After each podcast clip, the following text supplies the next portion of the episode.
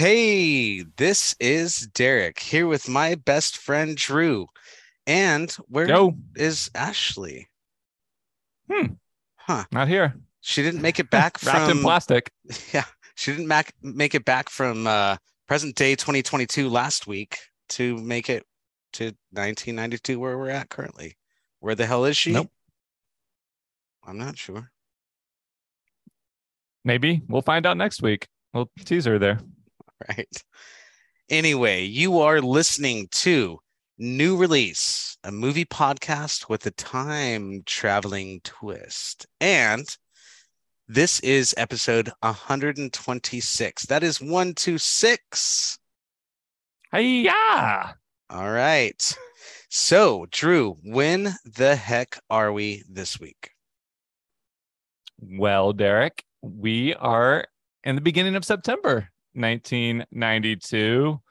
Few things happening Labor Day weekend, fall, back to school, maybe someone's birthday. Who knows? Maybe a wedding that's overshadowing it. Who cares? Uh oh. But we do have a special guest lined up. I guess I booked this guest um, on behalf of myself for myself, as I have to do for every birthday celebration on the podcast. So bring him out. Why not? All right. Hell yeah. Well, so if you didn't already notice, if you couldn't gather the details, it is Drew's birthday. Bow, bow. However, had the but bit death. Bring out the guest. I don't need it. I don't need any congrats from you. I want to. I want uh, our special guest to. Okay. hi. All right. go. It's a bird. It's a plane. It's a really bad smell. Ladies and gentlemen,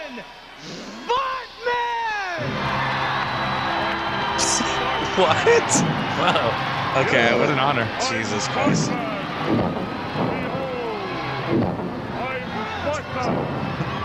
This is ridiculous. Superman is nothing. Okay. Howard Stern as Fartman. Yes, behold the most beautiful of sights. It is this. You're getting sucked in. Yes, I am. Yes, Yeah. I am Fartman. Uh, so, so I should end it. Sorry, I am getting sucked in. All right. Okay. Wow. What an honor. Yeah. Um, so it's not even the first time we've had him. Fartman. Well, Howard Stern. He has a lot of personas. I'm. He's he's made a few appearances on the podcast before. He sure has. So um, now that we know where we're at and when we're at, what's showing this week in theaters, Drew? We actually have a pretty packed week on the. Uh, according to this newspaper I'm reading here, we have a new uh, Nick Cage and Sarah Jessica Parker movie, fresh off of What? the event of the summer, Camp Cage, where um, frequent friend of the podcast, Jamie, dressed up as Nick Cage as Elvis from Honeymoon in Vegas. So maybe we'll get her to comment on that later. But yeah, so that's that's kind of a zany, uh, by the looks of it, like a zany rom com. Um, and there's also the sequel that everyone's been dying for, Pet Sematary 2. So All there's right. honeymoon pet cemetery and a prequel to a popular tv show that we might have um, watched the premiere of before and it says in my Hmm. notes here that we'll let the birthday boy pick so Okay. So, uh, birthday boy. What do you think? I mean, Nick Cage, right after Nick Cage, uh, camping old adventure. Sure. It's Pet Sematary 2. I mean, that sounds pretty rad, but this prequel to a popular TV show, I'm not sure. What what TV show? And it sounds like that's probably what we're gonna go to. yeah i think we're going to twin peaks i mean we're from the pacific northwest what better way to kick off fall than returning to the iconic location of um, one of the most interesting TV shows of all time, directed by the best director of all time, in my David humble opinion. Lynch. Um, if you're looking at the poster, it is half of a heart shaped locket engulfed in flames with the tagline in a town like Twin Peaks, no one is innocent. In the in the half of the locket that hasn't gone up in flames yet is Laura Palmer. Hmm. So, yeah, All right. I think um I think we're we're heading back to Twin Peaks and just in time we might have a guest on the line, but let's wait to introduce them until after we uh, see the movie. All right. Well, I guess we're gonna have to buy an extra ticket for the special guest. Let's go. Yep. You think you know Twin Peaks? The killer will strike again.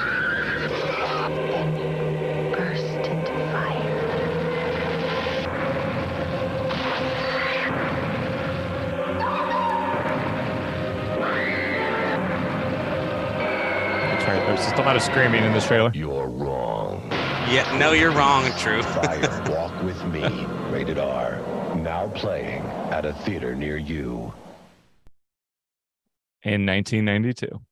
So, Twin Peaks Fire Walk with Me, a prequel that came out um, two years after the show first premiered. So, pretty hot on the tails, on the tail of the network mystery show. Um, but this is a feature film and it's R rated, no constraints being put on this uh, pretty out there filmmaker with that's dealing with very disturbing subject matter, both on the show and in this movie.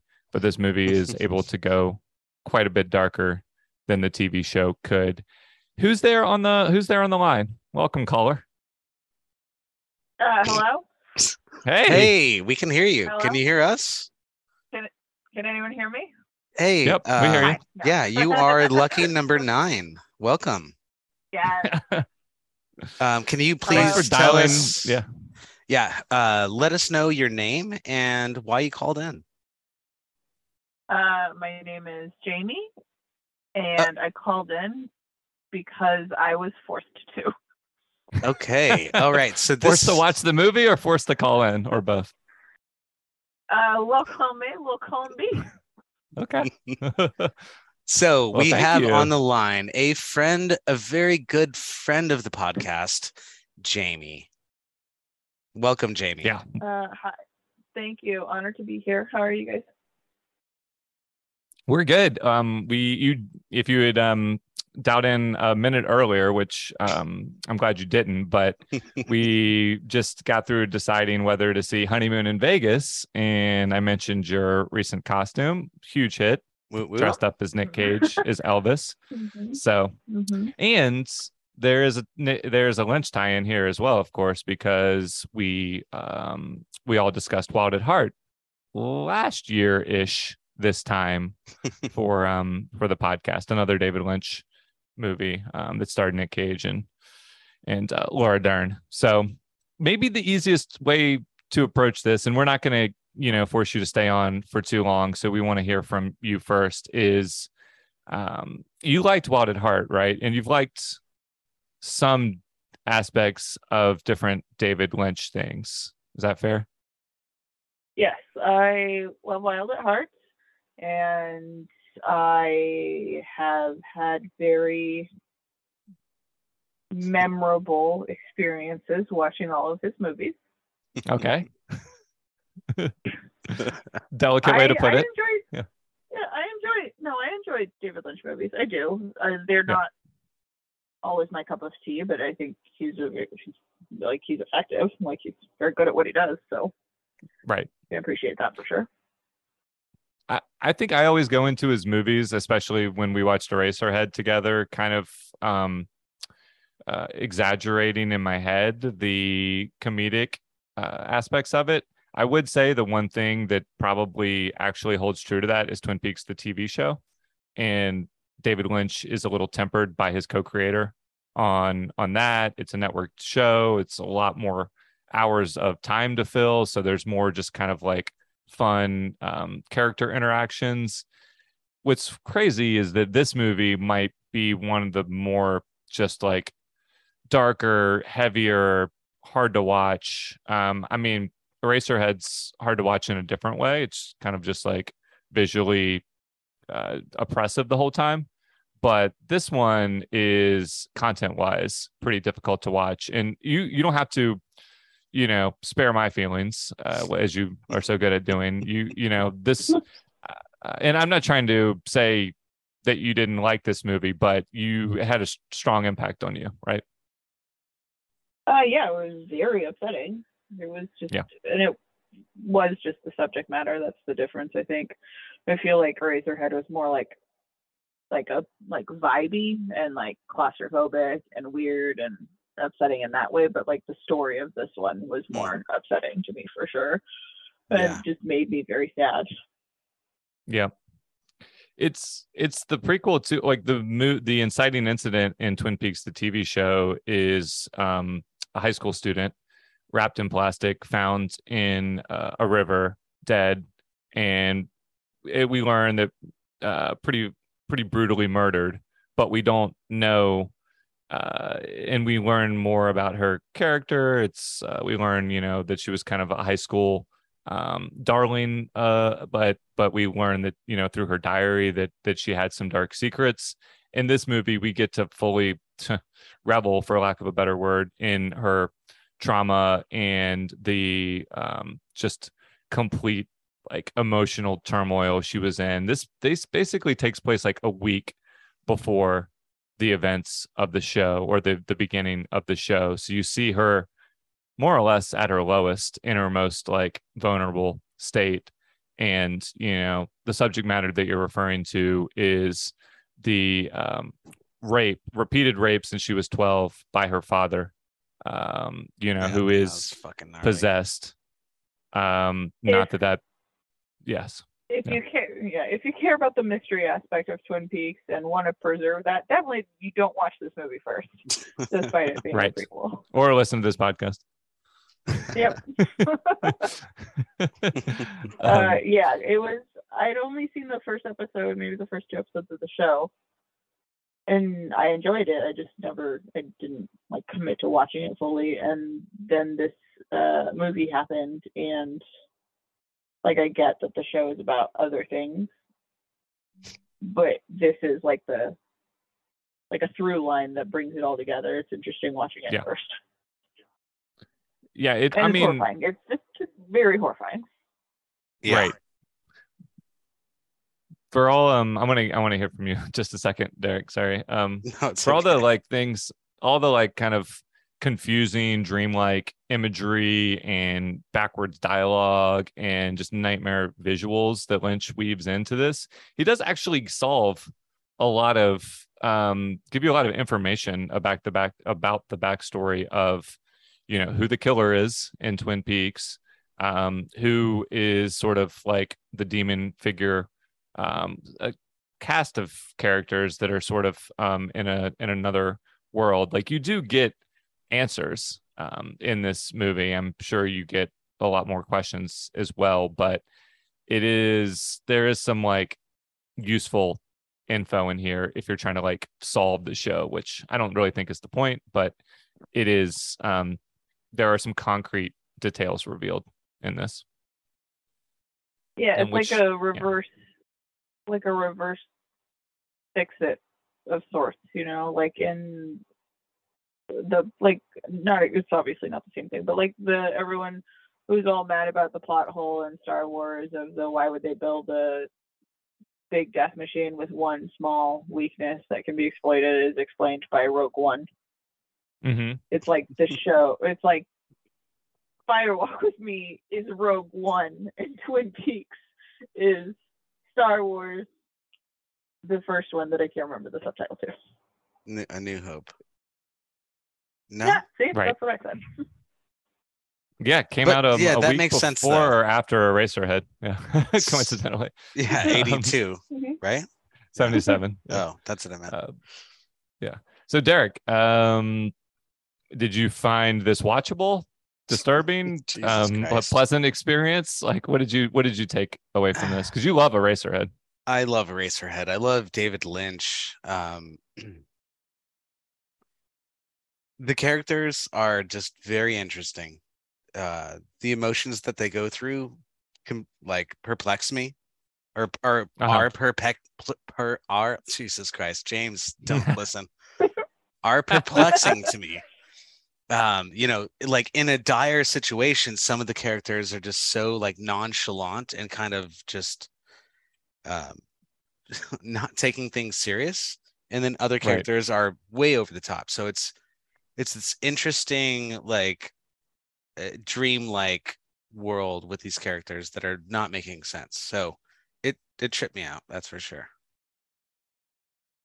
I, I always find that yeah, whether you want to call it surrealism, melodrama, Yeah, whatever, surrealism. um, whatever you want to like call it, eh, the the performance style, everything you know, from like the lady um in red or little red or whatever at the beginning that is just like Yeah. silly. I mean, it's it's goofy, and then Yes. and then some of the like uh character introductions when they actually get to Twin Peaks with the kids, and like Bobby is like it turns into Grease for a second. Not that I've seen Grease, but he's like dancing back into the into the school after um Laura takes her like towel off in the locker room. I mean, there's just like throwing so many different things at you for any of the emotions to land as hard as they do. It's maybe this it's just this unsettling effect where you're kind of like you never know exactly what you're gonna get.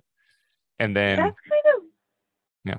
part like a huge part of it like even if like you were talking about how the show has a little more levity and other other works of his do it's like this is the moments where we can laugh are so like insulated by all of the trauma and the badness that it almost makes the comedy more unsettling you know It makes it more like when you're yeah. laughing because you're kind of just unsettled, like oh, it's not that funny, but yeah it's it's kind of just like creeped it out. makes it more unhinged and it, and it doesn't make you more comfortable it just it just makes you more like like itchy like antsy like it it, it definitely elevates it in a weird way some sometimes like laughter could be a release in a horror movie. You need like these moments to breathe and uh, for the tension to um to go away and then to they and then they can build it back up. But in this, yeah, is you don't it's not really a release. It's just a new uh a new way to feel unset a new tone that stays Yeah. unsettling like the the kid with the mask that jumps that starts doing like um bunny hops out of the bushes like it's Yeah. funny i mean it's it's funny looking um the the them being in the car like more one of the more like horror tense tension moments is them like being in that three car traffic jam at the the the empty intersection. And it's mm-hmm. just like everyone's honking and this more exhaust is pouring out. Then a car pulls up beside him and starts yelling. It's like very mundane things presented in a Very exaggerated horror way. horror like way. Yeah exaggerated Yeah. for horrific effect a lot of times and sometimes for comedic effect but um when Yeah. laura is like high off her mind and then there's that extra death and then she's just laughing and laughing and laughing and laughing like she's mhm. just completely disconnected. Like it's so sad. It's just Yeah. sad, you know. I just feel really bad for her. That actress uh, is really good in this movie. I think. I think she was really compelling and just like fully committed and balls to the wall, said yes to everything, and I kind of loved that. Yeah, I feel like yeah so I Sheryl, sheryl lee plays laura go ahead derek yeah i feel like lynch takes these you know uh boring scenarios adds characters into those scenarios that you would assume would continue to be boring but these characters take it to a different level and then it makes you uncomfortable about these scenarios that you were so confident in and then extrapolates upon that and continues to make you feel comfortable yet uncomfortable with like having a conversation at a diner with the the waitress yeah Uh, yeah, I mean that was- would be you that know, would be a normal that fucking thing. normal. Yeah. but somehow it is bananas. Like going to a canadian sex club and you know hanging out with these old lumberjacks yeah totally normal I mean, that's every day. Yeah. You know, work is work.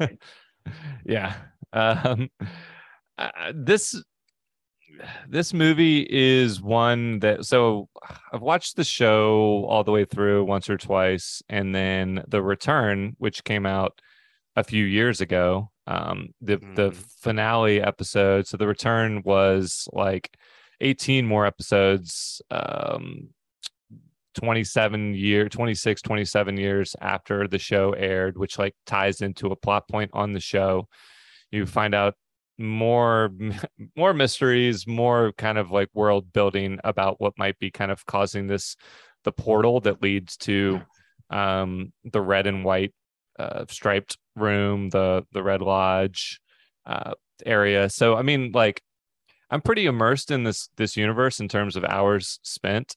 And yet like you still never this this was strange because you're like it's like a high school mm, high school drama for most of most of the movie but the kids are dealing with i mean you might like I, I watch a lot of dawson's creek and one tree hill and um, grew up on high school uh, melodramas but the life or death stakes and the the you know um, trauma that these characters are dealing with is uh, presented in a way that is both ridiculous, like we were talking about, but very emotionally true. I mean, that's why it had that effect on you, I assume. Like it feels real. Yeah. Um, Yeah, it's like and- I feel like we've talked about it before, but like that time in everyone's lives is just like peak like Twin Pe- Twin emotional Peaks. fragility. Like yeah, Mm. twin peak emotional fragility. like your everything is felt so intensely and it did just kind of like like put that into physical form. Right. And I mean, what Lynch has said, the reason, one of the main reasons he wanted to make this is because um, Laura Palmer is a classic example of, you know, a um, a dead female character that serves the purpose of uh, jumpstarting the events of a movie or show in this case. Mm. So he, yeah, I mean, not like necessarily to his credit, just like he thought it would be interesting that to explore, to see Laura walking around and as a living person. I mean, we see Yeah. her as a, a, a- blue um, corpse in in the show, and that's it. Aside from her brunette um, cousin that comes to town that is played by the same actress. Um, Derek, you you watched the premiere with a, of the two hour like um, premiere of the show for the podcast, um, but you haven't seen the rest of the the series, have you? No, I haven't. Not the you're talking about the the newest one. Well, no, the the original one or the newest one. I don't. Uh, yeah. Well, I've seen the the original, so th- this is a Oh, you have? Okay. Yeah, yeah. So I've seen at least three or four episodes in, and Okay. uh, what you just mentioned that does make sense. That it it is interesting to see a character that is dead the entire time, mostly the Yeah. entire time, um, have some life and some backstory. The diary page was ripped out. I that I'm still. Does the prequel spoil Twin Peaks? Oh, yes. Okay. it spoils the central mystery, which Lynch has said didn't he didn't want it to be a murder mystery show, but it certainly turned into one. Um, Yeah. right from the Yeah. original tagline of the of the show, "Who killed Laura Palmer?" So it, yeah, I mean, feels this like if he didn't want this to answers that the question. main crux of the feels like if he didn't want it to be the main crux of the story, why did it last all season? Or well, he he left the show. whatever? I mean, he kind of put his He his money where show? his mouth is. Yeah, so he left after the first season, made Wild at Heart, and then came back for the last two oh. episodes. So- okay, that that I- rings a bell. Okay. Pulled a Dan Yeah. Harmon. yeah and he wasn't like it wasn't like a really dramatic exit he was The just community. like creative differences um and didn't want to solve the reason it extended for the whole first season is he never wanted to solve it i mean he wanted there to be a murder but as a hook for a story but not the solving of the mystery to be and obviously there's going to be people investigating it he was just never going to solve it i guess is the is the short way and then he putting it. made the prequel that solves it. Yeah. That totally And spoils Yeah. the season itself. Yeah. Yes. Yeah. Which maybe is an FU to some degree to the show because this movie um, I was reading the trivia, and one of the trivia notes pointed this out. Um, not a, the most subtle opening with the, a TV getting smashed. So you could read. I mean, he uses TV imagery, and you know that's not an uncommon motif for him. Phones, Oh, TVs, analog tech, but he does smash a TV screen to start a movie version of a TV show. So you know, That is, yeah. I didn't put that put, put two and two together there. Yeah. it's a little bit like um, we're gonna blow up what what you did and start and start over. But I don't know. I, I think he's uh, he said he was really the, this movie was not well received. I think it's a big bummer. Right. and his movie his stuff is always kind of uh, divisive but in this case it's even more depressing than a lot of other stuff it's like more more uh, because you actually know where the story's going you know like it it almost spends more time in a reality that is recognizable than some of his later movies like lost highway or Thank something God. like this is a high school setting and so like you again you these characters feel more real than some of the the story feels more real than some of his other and a more stories. comfortable place to be. hmm it will do i mean not emotionally though i mean that's the that's the trick i mean yeah it's like there are fun aspects of the town and quirks but you- once you get to the last latter third of the film it's yeah, Yeah. it gets pretty rough in a hurry um i think one thing and jamie Um, uh, thanks for joining and stay as long as you want but i just wanted to give you the option to be excused if if uh, if you need to Please. yeah um, I David Lynch's work in general is really interesting because I feel like most of the Mhm. stuff he does is often reevaluated like 10, 15 years down the line, and everyone's like, oh, actually, what an Yeah. interesting journey he took us on, you know? yeah. Fuck yeah, dude. So, one of the original I- kind of yeah. cult film heroes yeah yeah, exactly. Um, I loved Laura Palmer, and uh, this just made me very, very sad. And it was really sad, and it just made me sad. Yep. And that's not always a fun place to I mean like a fun emotion to to wallow in and it's certainly what the movie's going for but that doesn't mean um it's yeah doesn't mean it's an enjoyable time. Well, and also the place So- that You know, it takes yeah, you to. It was, it was It's- not like sometimes it's nice to be sad or upset or sit in something, but this was not cathartic in any way. Right.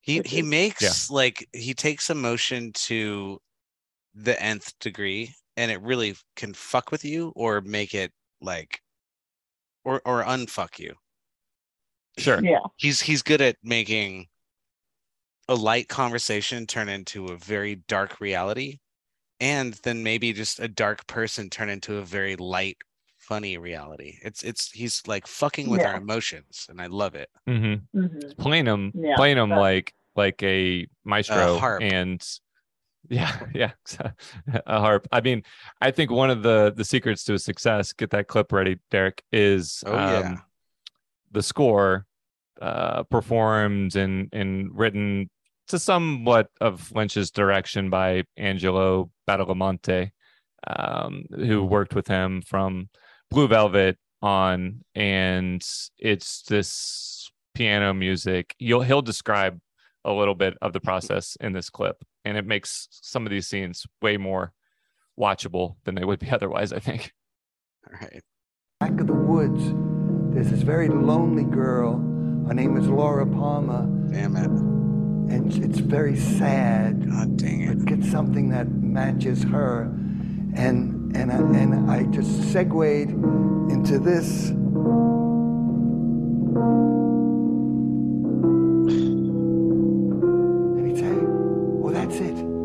Very Oh, beautiful." I could see her. And she's walking towards the camera and she's coming closer. Just keep building it. Just keep building it. And she's getting close. Now reach some kind of climax. And I would go, and he said, Oh, that's it. Oh, that's so beautiful. Angelo. Oh, that's tearing my heart out.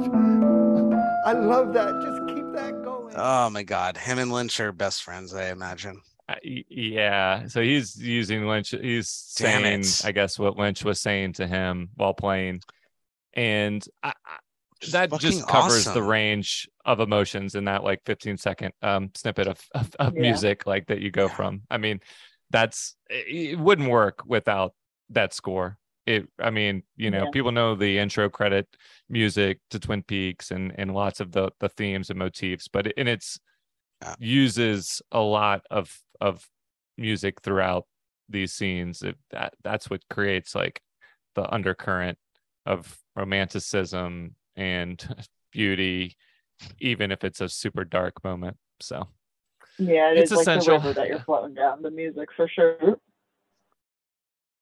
Yeah. Okay. you're bouncing.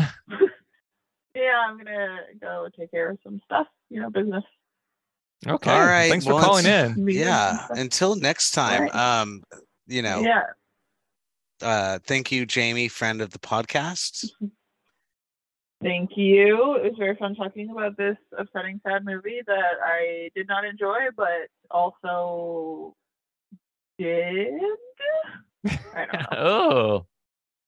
I don't know. All right. I'm very, you know. Okay. Uh, have super fun, guys. I will talk to you later. All right, right. bye. See you, girl. Okay. Bye. Um, okay. What do you? What's that finger?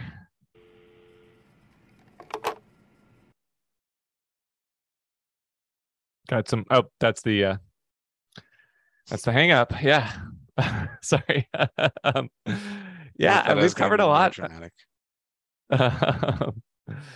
No, that was that was that was great having another perspective. Um, I g- guessing we haven't really kind of given our verdict. I mean, I love literally everything Lynch has ever done, so no no drama there. But um, um, I'm not sure I fully understand yet. Just if you overall like this experience and like the movie or not.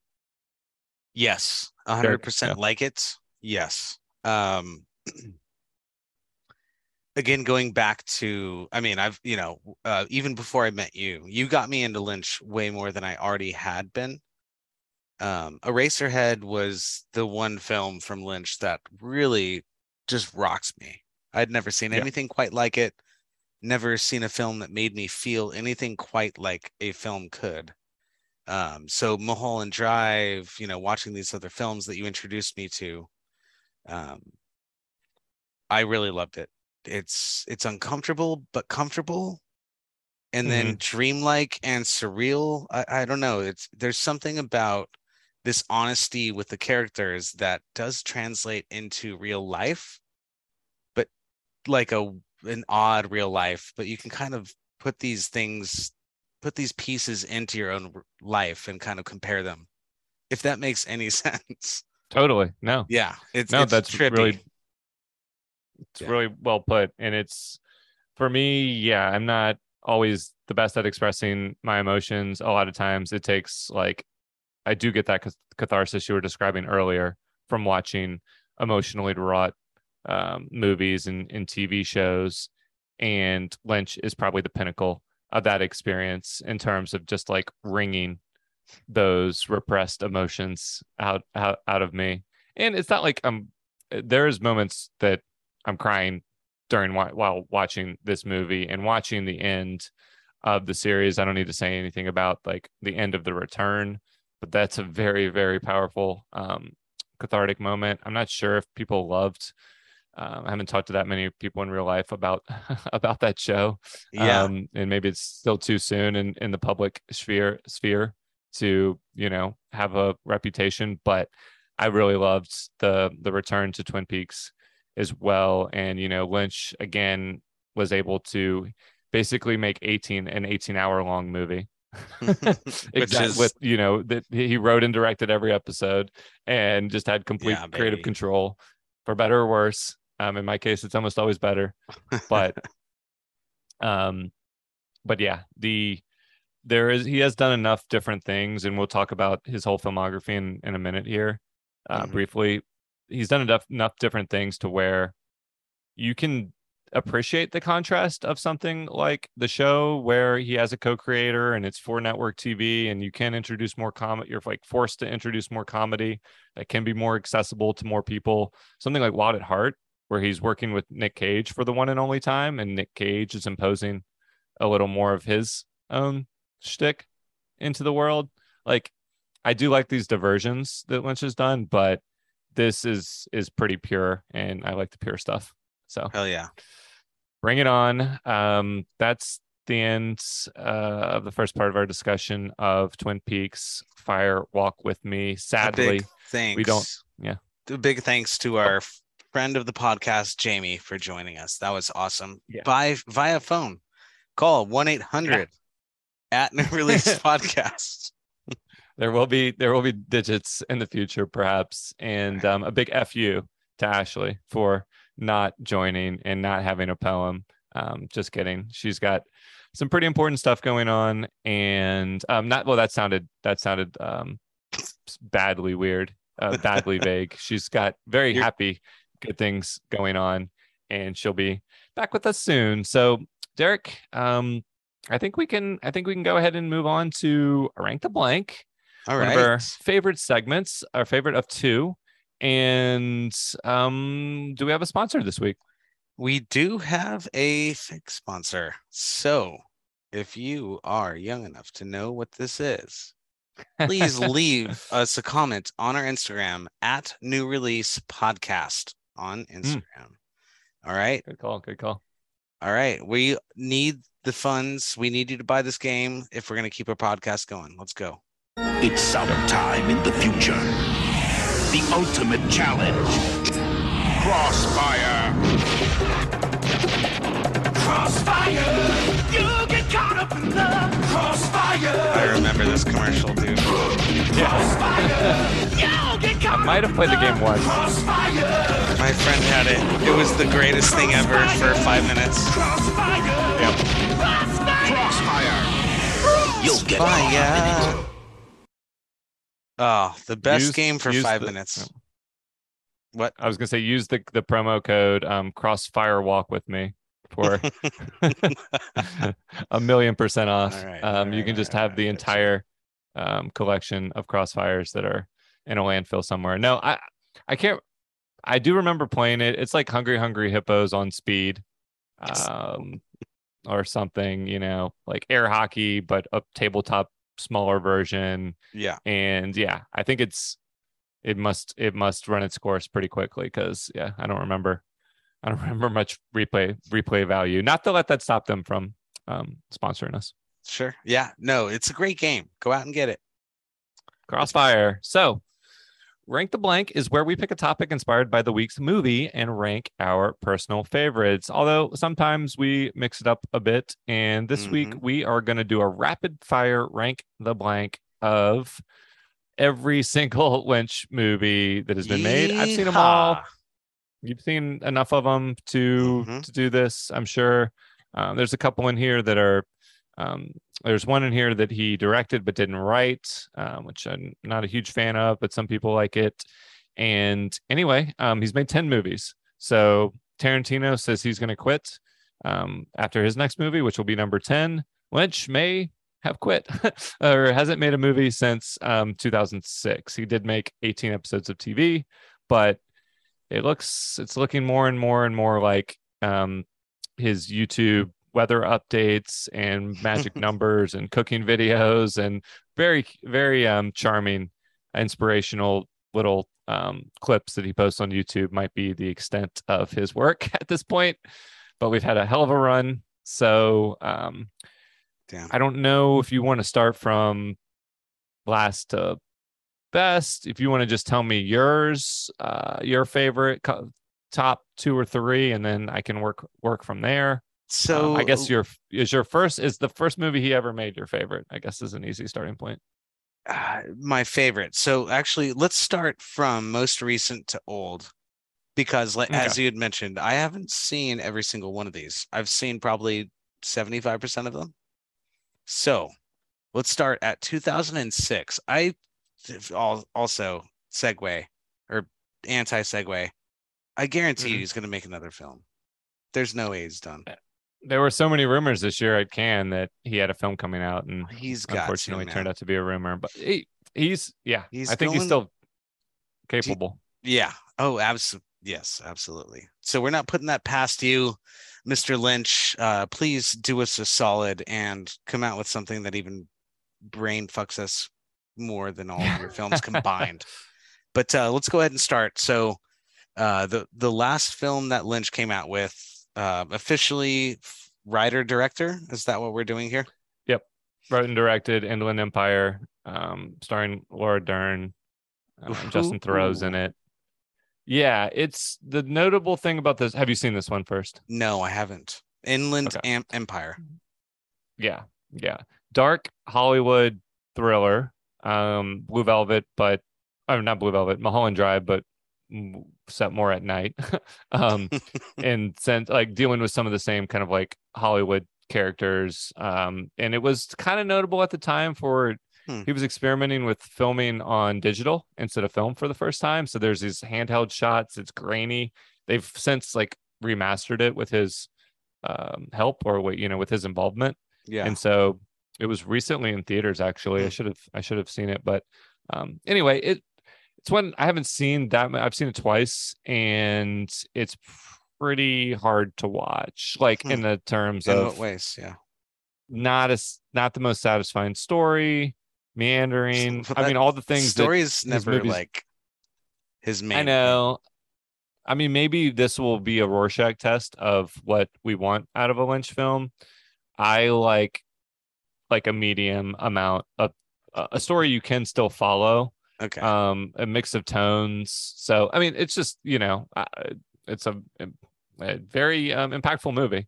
Definitely don't want to sell it short. So I'm just saying it's gonna be. It's not gonna be last though. Um, and we can just put a number between one and ten for this in terms of its ranking. Um, I'm Let's probably gonna eight. say it's like, yeah, eight sounds probably about right. Okay. So this Um, is one I mentioned earlier in the podcast, Mulholland Drive. Um, very Yeah. beautiful. Ugh. Always soundtrack is very awesome, but also the vivid colors and just the weirdness of the characters always get me. Um, Mulholland Female Drive. lead instead of a male lead, or not. A lot of times he has female leads, but I do like that it's Yeah. kind of uh, Naomi Watts's story. Um, and Mhm. th- so just to cut to the chase, I mean, Mulholland Drive is usually alternates between first and second position for me.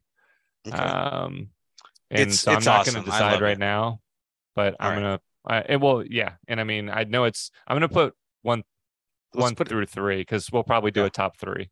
All right, cool. Um, So the Straight Story, 1999. I am not familiar. Have you heard of with this one? Yeah. I'm not familiar with it. So give me the backstory. What do you, what is it all yeah, about? so I, I've seen this one once. Um, it's this is the movie I was referring to that he um directed but didn't write.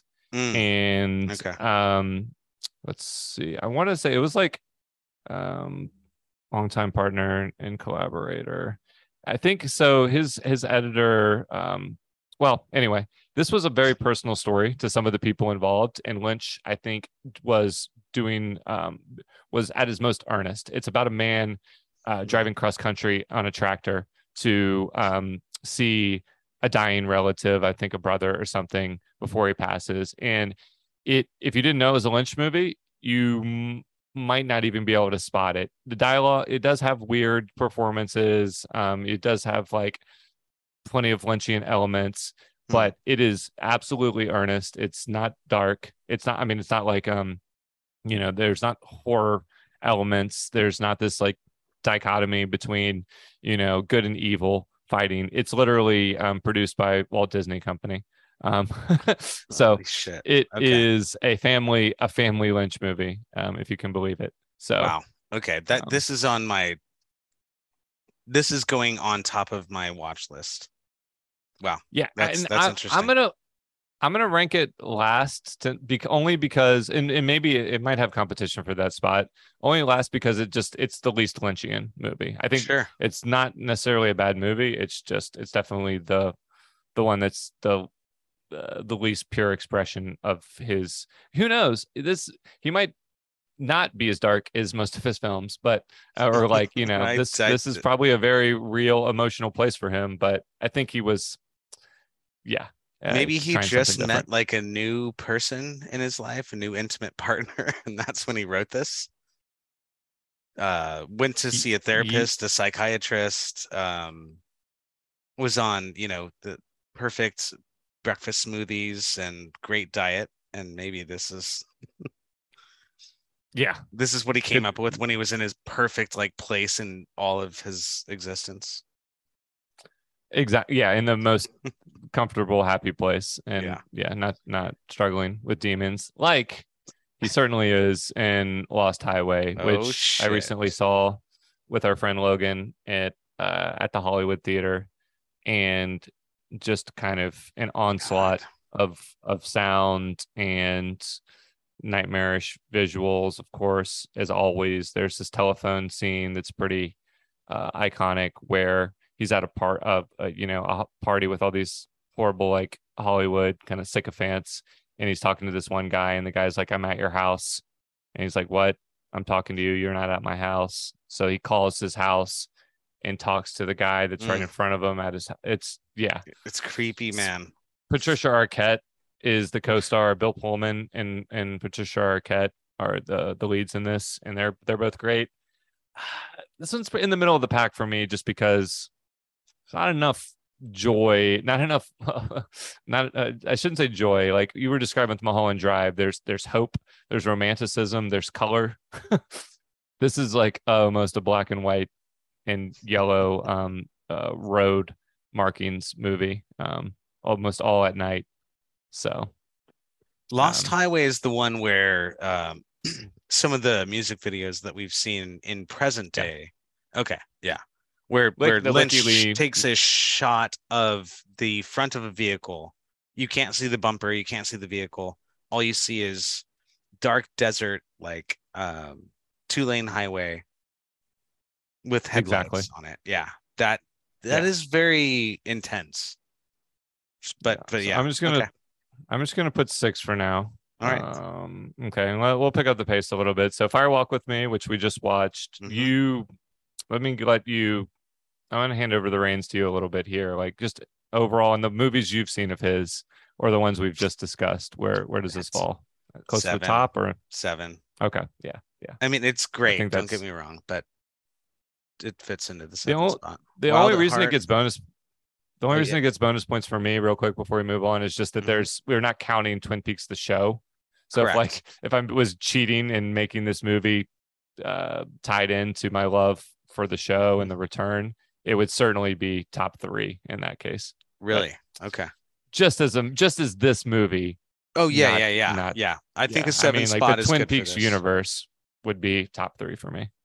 Um, okay, at Heart. This is a this is a weird one. Top four easy. Yeah. Yeah, I I'm going to I'm to say higher than Lost Highway and um God, it's so fucking good. Yeah, it is, but it's uh, Five. yeah, I- I- five. five even? No. Yeah, five even.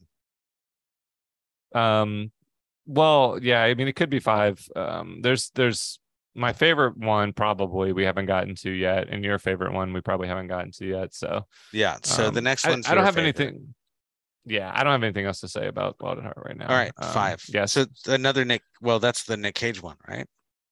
Yeah, that's Nick Cage, Laura Yeah. Dern. So Yeah. Blue Velvet, um, my favorite.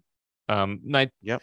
usual go-to favorite. You know, sometimes shares the crown with Mulholland Drive. I'm gonna say one, one to two. I.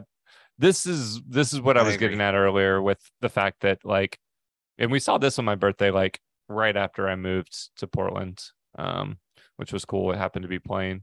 It's almost a informal tradition at this point for me to watch Lynch movies on my birthday, which um, happened accidentally at first. But and this is he- your birthday yeah. podcast as well. yeah, yeah, exactly. It's all it's all working out for me. But I this this is the best display, in my opinion, of the different tones that we've described. It's and, and combined with on a character level, an easy enough story to follow. Like this dude, Kyle MacLachlan, a young Agent Cooper from Twin Peaks, gets caught up in this um this crime, you know, like um syndicate. This Dennis Hopper's character is abusing abusing this uh, singer, and he just kind of like accidentally falls in like a Hitchcockian way into Yes. this um this scenario and but it's like it does have more moments of um like he's excited to which what's so what's so disturbing about the movie and and uh Frank Booth Dennis Hopper's character points this out is that you actually like you like this danger you like seeing you like this Yeah. seeing this violence like he he is seeing this being exposed to this for the first time but he gets ex- he gets titillated by it and Yeah. that's kind of the whole point i mean he's a high school kid or he's back for no he's like in college but just yeah. comes back home for um you know for summer or something so or his dad's sick anyway he's it's the classic lynch um trope of what dirty secrets lie beneath the beautiful suburban um milieu like you see this this Mhm, yeah. picturesque norman rockwell community and then you find a dead air dead ear crawling with ants um, in the grass and something's fucked up from then on So Blue Velvet's hitting one or two spot. Yeah i'm gonna Okay, i'm gonna want right. it there No, no, no. I, I agree. And then Dune. okay Dune Doesn't, is doesn't probably count. yeah. Does it? Oh no, it counts. I mean, he he he wrote and directed it. It just he didn't end up being able to achieve what he wanted out of it. There was a lot of it was a studio movie, like a big studio movie, so existing IP, basically the expectations of Star Wars I on just, this I just from feel this like yeah. th- this doesn't count because he was what the third director on this film. No. He I mean Was he, the first? he was 100% in control of the movie on paper it's just there was studio interference yeah he was the only director they made him reshoot Okay. they made him re-edit they made him make a lot of changes Okay. um gotcha. and i think he would he, he was frustrated like with his yeah. own it was too big of a scale. So i'm going to say yeah it's either 9 or 10 i mean it's probably a straight story i think everyone would say is a better movie. Um i just don't like it. I well i don't really they're, they're probably the two movies i don't really okay. will love or like even so of his. I do Uh, like watching the original Dune just to see if I can kind of pinpoint what scenes they decided to keep that Lynch fully directed Yeah. without any interference, and then some others that he was kind of guided to decide on. But yeah, I mean, there, there's plenty fun. of weird shit shit in there, and it's a fantasy. It's a like a Yeah. you know like a um yeah. Anyway, there's there are fun or memorable moments for sure. Have you seen The Elephant Man? I haven't. second movie he made. No, Okay, I have not. Yeah. this this is similar in a in a sense to what I was describing in earnestness to Straight Story. It's another autobiographical um story or Okay. not autobiographical, biographical story. So he is kind of being somewhat respectful and and deferent to the real story, not just trying to make it a Lynch movie. That said, it is I haven't seen it for so long, but it is a very effective um powerful movie. So uh, I mean, it's probably towards the back half for me, but I think it's it might be if someone doesn't love the more dreamlike qualities of some of his movies or wants a, a normal story but with a um really creative visual artist behind the the camera, then this would Mhm. probably be the the way for the the gateway for them. Okay, so this So. is going near Inland Empire. Yeah, it's gonna Okay. go That's fine. I haven't seen this, so I'm not sure. I trust your Yeah. judgment. Yeah, uh, I'm gonna have man. I'm gonna, I would put Inland ahead of it, but that's I don't know. That's just my subjective preference. Okay, Okay, we Last can one, we can run through movie. these. Don't worry. Uh, to Eraserhead, Jesus Christ, man.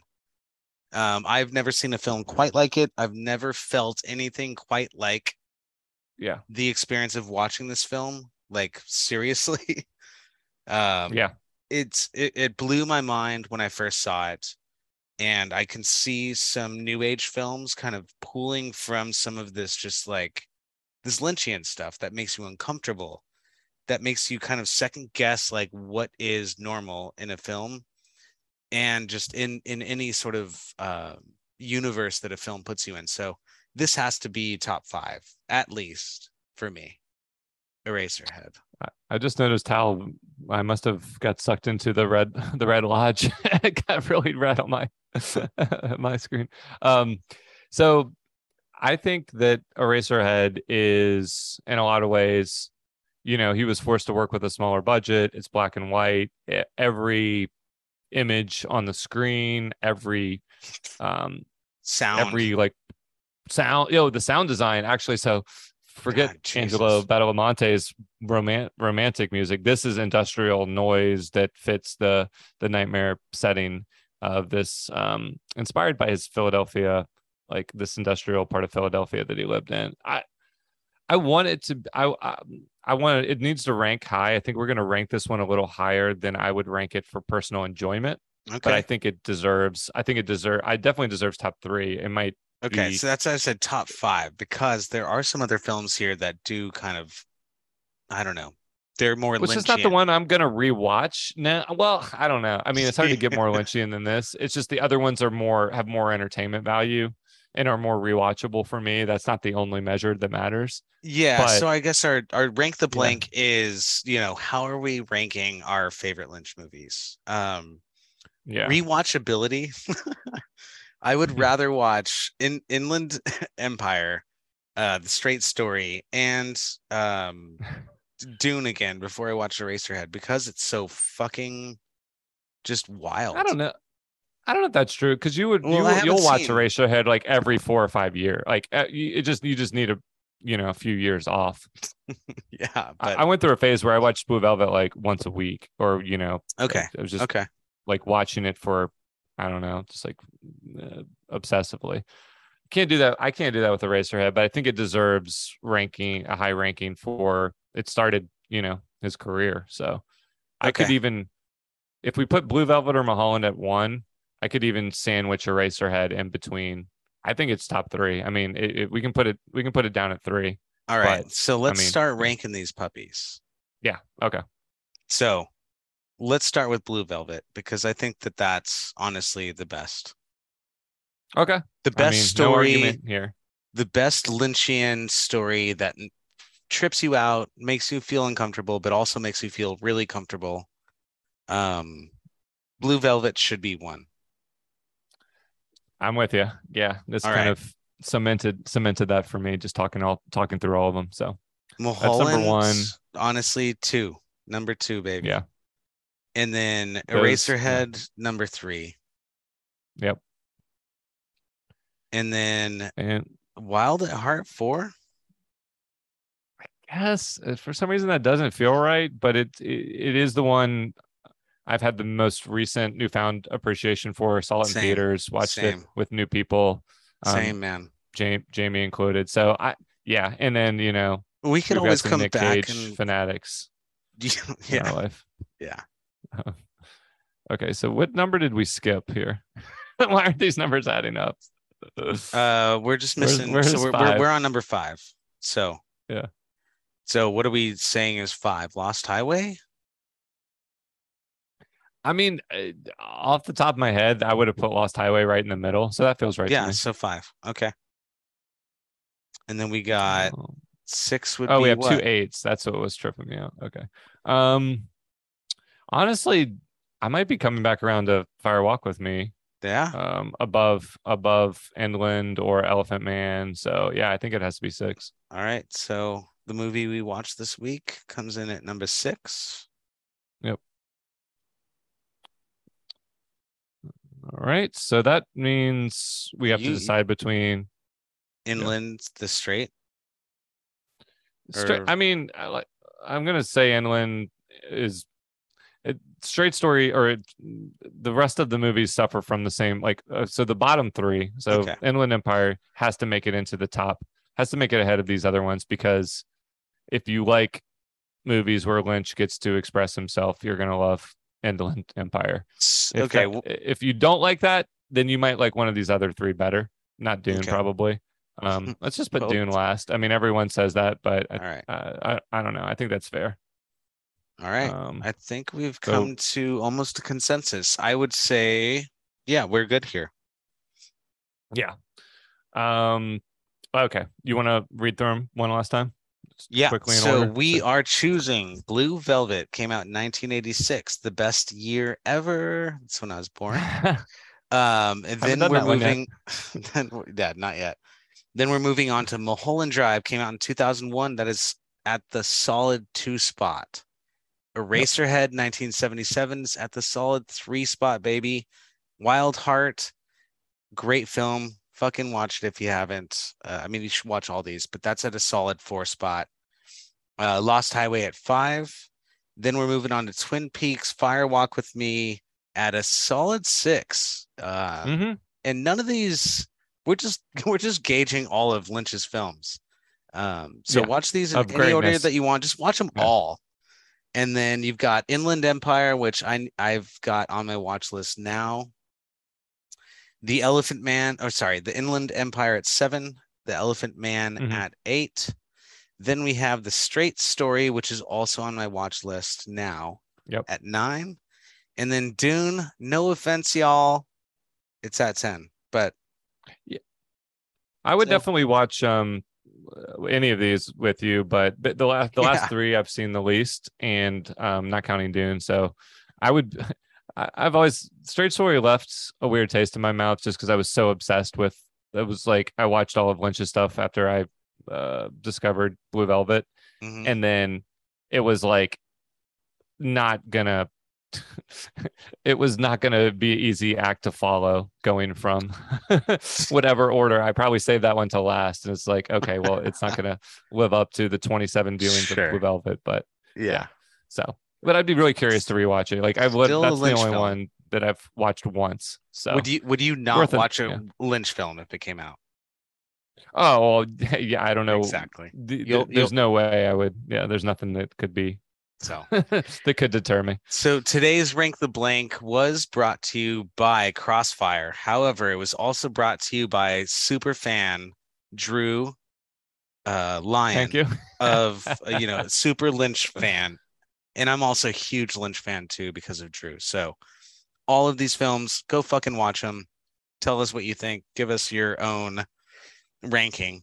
Um, again, uh, we're gonna go back to our regular presentation soon, but definitely leave us a comment on at New Release Podcast um, on Instagram, or you know, give us a give us a review on Spotify or Yeah. anywhere you find podcasts. Give us a little comment. We'll we'll definitely follow up with you, and Yeah. uh, let us know what you think about these Lynch films because I know that you all are fucking Lynch heads too.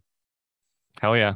Um, thanks for indulging me. That was one of our longest rank the blanks, but it was obviously our most important one ever. So Yes, agreed. And it's your birthday. Glad we- Happy birthday! we did it. Thank you. you. Thank you. Let's get back to let's get back to the feature presentation already. All right, fuck.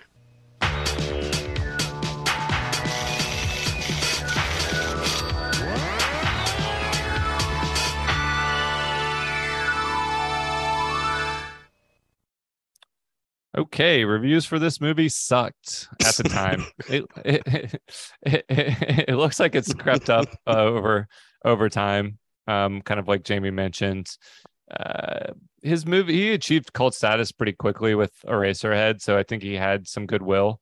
But for some reason, because I think a different group of fans uh, were brought in to the TV show, they were not the the, t- the new Lynch fans were not happy with this movie. So, um, and a lot of critics weren't happy with it, and it was a huge flop box office wise. Let me pull up the numbers. Um, it debuted in uh, a third as many theaters as the aforementioned Nick Cage, Sarah Jessica Parker movie, Honeymoon in Vegas. That came in at number one with 7 million. And Twin Peaks Fire Walk with Me came in number eight with 1.8 million. So there was plans I was reading to make sequels and, and spend more time in this this universe. Lynch was was game to do it, but it was not commercially viable after this movie, unfortunately. That's what's interesting about. And, well, I should say, whole Lynch- unfortunately, yeah, until he did for 18 more episodes later. once once the networks realized that there was a market for it. Yeah. Just imagine if uh, Lynch was just l- given money, l- you know, go off onto his own fucking journeys, create films. I, I while I we're talking about one of been our, able to do that, you know. yeah, yes, for sure. And I guess that that is where we should probably leave it. But if this film director, writer, etc., musician, etc., was just given his, you know, give left to his own devices, what could have come out of it? Maybe it wouldn't Yeah. have been as good as you know our rank the blank for the top top ten, or Sure. maybe it would have you know blown fucking minds like Eraserhead two Right. could have or something. It, it's just it's Talk very about the- interesting. talk about the most unlikely sequel of all time, but like in an age where they'll make a sequel out of anything. yeah, Just just hearing you say Eraserhead 2 is yeah. is hilarious. well, it also brings. I I'm also gonna have nightmares just because I said Eraserhead two tonight or today. yeah, where's that where's that baby? I mean, I know Oh, fuck off. No, smashed no, on no. the Let's sidewalk, but yeah. So Okay. let's So, move on. All right. So we have an interview with Sheryl. Oh, right, right, right. Yep, yeah. Let's play um Sheryl's little um discussion of her, uh, the Laura Palmer character, real quick. really good actor. David directs totally different than any other director that I've worked with. I think the thing that I have learned the most from David is about staying present in the moment, especially Mhm. because sometimes the way that he works, the logical mind doesn't have anything to grab onto. And that can feel kind of scary. Like, well, wait, if I don't understand what's happening or what's going to happen, or if I don't understand why I'm saying this or what, it can feel disorienting. But then to surrender. Dude, exactly how that translates into the audience's perspective, at least like yours and my you you and me being an audience. This like they're also uncomfortable. Like it doesn't make sense, but it does Right. and doesn't. It- uh, it's so fucking very interesting. I love Lynch. How many People- and- times and- am I gonna have to suck Lynch's dick this episode? as many times as you want. It's Okay. um fair All right. game. Give me a Uh, sec, I'll be right back. Okay. so Naomi Watts has given some really awesome interviews praising him as well. I mean, he he's very humble and gives all the credit to the other people he works with.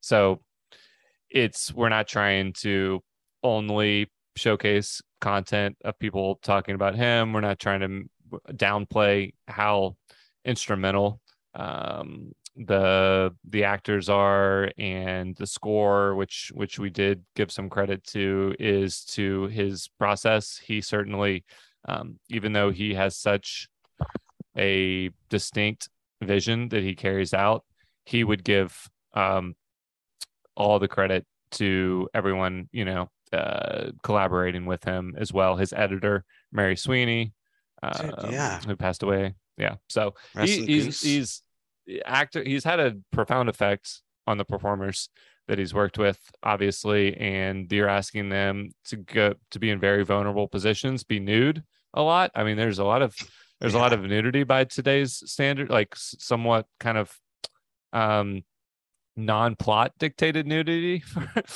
for lack of a better explanation. Laura palmer in this movie is just naked in a dance club. So for them to be comfortable to do that it doesn't necessarily it's exploitative in an intentional sense of the story it's not taking characters are being advantage of them in their But, like yeah. real life. It's taking advantage of the characters themselves. I Yeah. feel, yeah which and is that's a fine line i mean if he if he had any different type of personality i mean there would be more there could be horror stories about you know working on some of these this these Yeah. sets I, Yeah, I, yeah. i'm sure i mean Yeah. just because of the content of what they're filming so Yeah. yeah anyway um are we ready for this next little bit Yeah. So, what are we watching next week, Drew? No, not that new release or old news. Oh, okay. All right. I know you don't like to do the three, two, one. Uh, new release or old news. Um, Yeah, we're not going to belabor it. I mean, we don't need to say it at the same time, but we we know. It's- absolutely watch it if you haven't. I don't care if you've seen the show or not. I don't care if it spoils the show or not. It's a Lynch experience. Watch it. Absolutely. New release. Okay, this new release. Sorry, I almost didn't even say it. Uh, it, it goes it goes without saying. New new release, uh, timeless. I mean, that'll tie into our is. next our next one because um, whether you're watching this movie, the the series, or the return, it's it's mm, it's a new release. But how early '90s on a scale of zero to 92? This is our first movie of our new time period so we don't have any frame of reference yet for Yeah. what a 92 movie is and i'm not sure this is going to be this isn't going to set the mark No because it is ethereal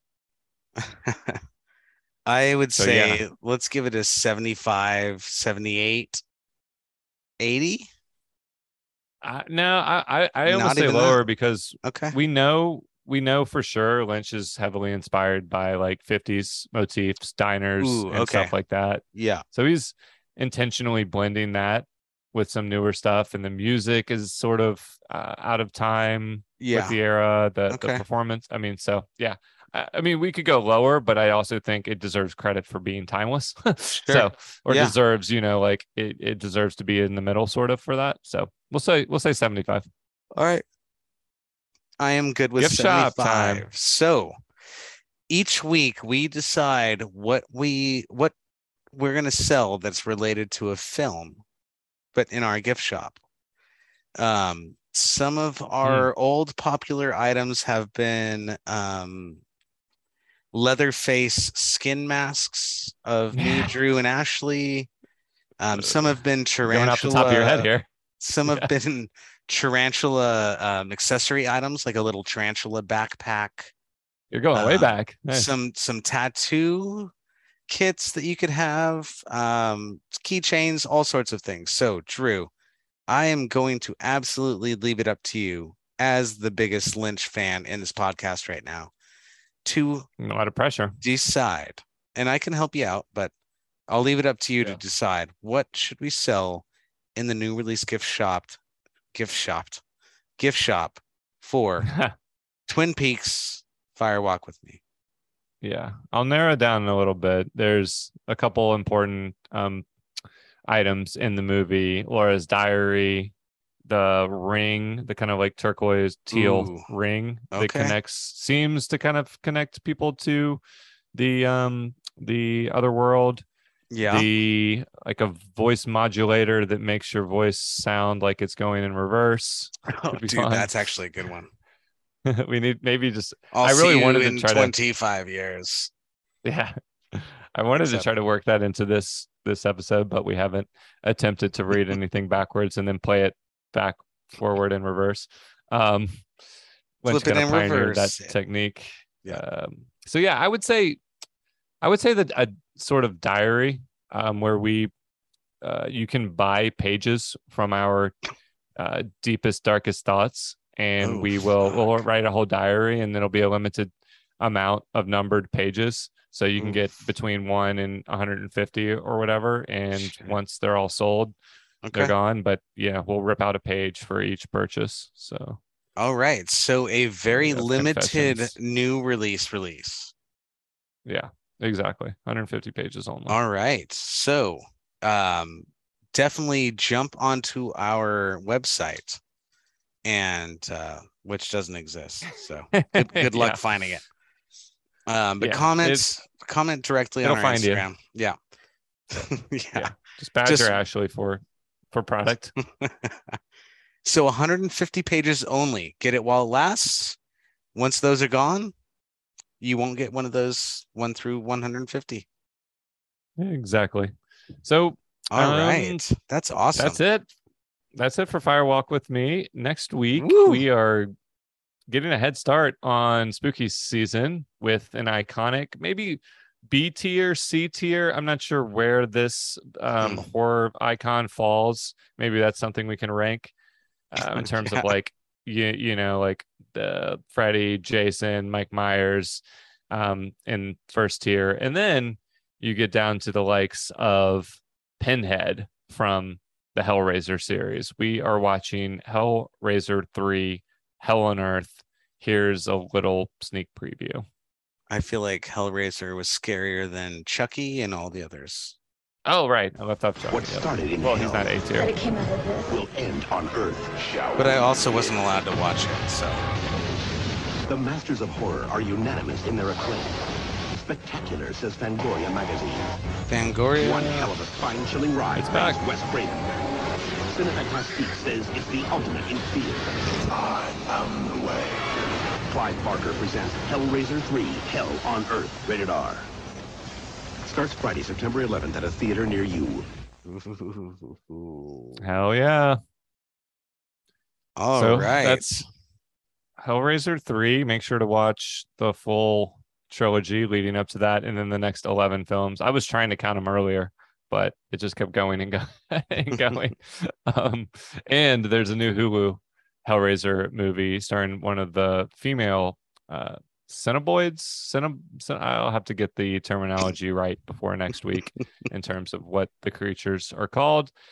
Nevertheless, if you want to go to hell with us and beyond, you can subscribe to the podcast by searching new release of all things on Apple or Spotify or anywhere else you get podcasts. Derek, if you want to follow us on Instagram and you just joined the podcast and haven't heard me uh, promote our, our Yeah, Instagram, start at the end. at New Release Podcast on Instagram. Do it.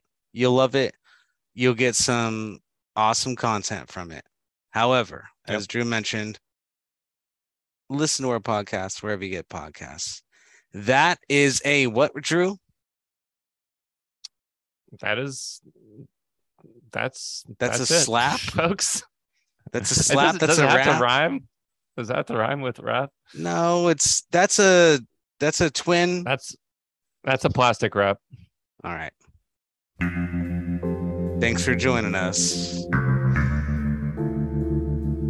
Hopefully Ashley they- will come to the the pass with us next week. We didn't we didn't talk about like the first 45 minutes of the movie. We didn't talk about a lot of the movie.